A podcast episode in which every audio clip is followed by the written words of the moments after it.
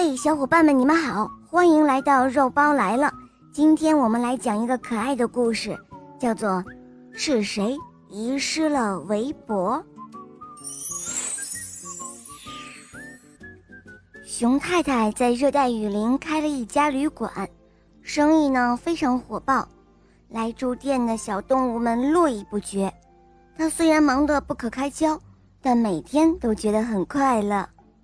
这一天。他刚登记完一批客人，准备倒一杯水来喝，忽然发现水壶旁边有一件毛茸茸的织物，像是一个围脖，或者别的什么东西。嗯，是谁遗忘在这里的呢？会是谁呢？熊太太一下子想到了长颈鹿先生，他呢有一个令人印象深刻的长脖子，可是。长颈鹿的脖子太长了，这么短的围脖根本不够用。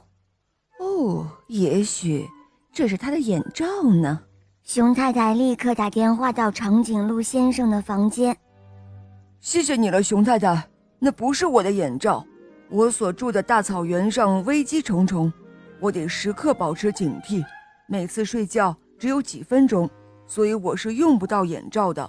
请问问其他的小动物们吧。熊太太刚放下电话，河马先生出来了。他准备出门去遛遛弯。喂，河马先生，您知道这是谁的物品吗？熊太太拿起了那个所谓的眼罩，问道。河马先生摇摇头，开口说道：“哎呀，既然暂时没有人来认领，那就先借给我用用吧。”我的大门牙刚好掉了一颗，正需要一副口罩遮挡一下。呃，那可不行啊，河马先生，您的嘴那么大，是要流口水的，不到一天它就会脏了。那个时候我还怎么还给失主呢？呃，你说的也对哦。河马先生摸摸后脑勺，不好意思的笑了。这个时候，猴弟弟嬉笑着跑出房间，身上光溜溜的。河马先生立刻就岔开了话题：“嘿，猴弟弟，呃，光着屁屁跑可是不文明的哟。你是不是把短裤忘记在这里了？”“哦，我才不穿什么短裤呢！天气这么热，我可不想把屁股捂得出痱子。”猴弟弟说着，扮了个鬼脸，又跑回房间去了。哎呀，对呀，我怎么没有想到？熊太太一拍大腿，这东西这么厚，应该只有寒冷地区的动物才会需要它的。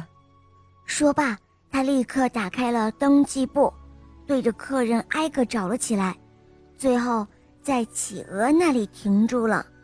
这一位客人来自最寒冷的地方——南极。嗯，这会是企鹅先生的物品吗？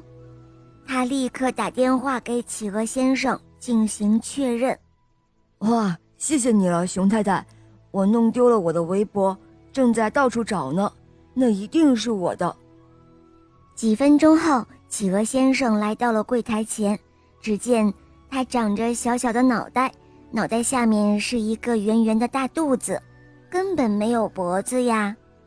小企鹅仿佛看出了熊太太的疑问，他礼貌地说：“哦，熊太太，请不要误会，我是有脖子的，因为我比较胖，毛也比较厚，所以看上去脖子和身体连到一起了。”哦，原来是这样啊！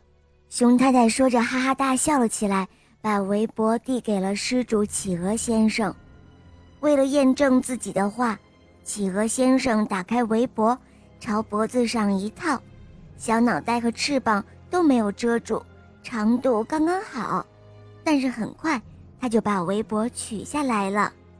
在我们家乡南极，天气很冷，我很需要这样一件围脖，但很显然，把它带来这儿，并不是一个好主意。谢谢您了，熊太太，我得进屋子去吹冷气了。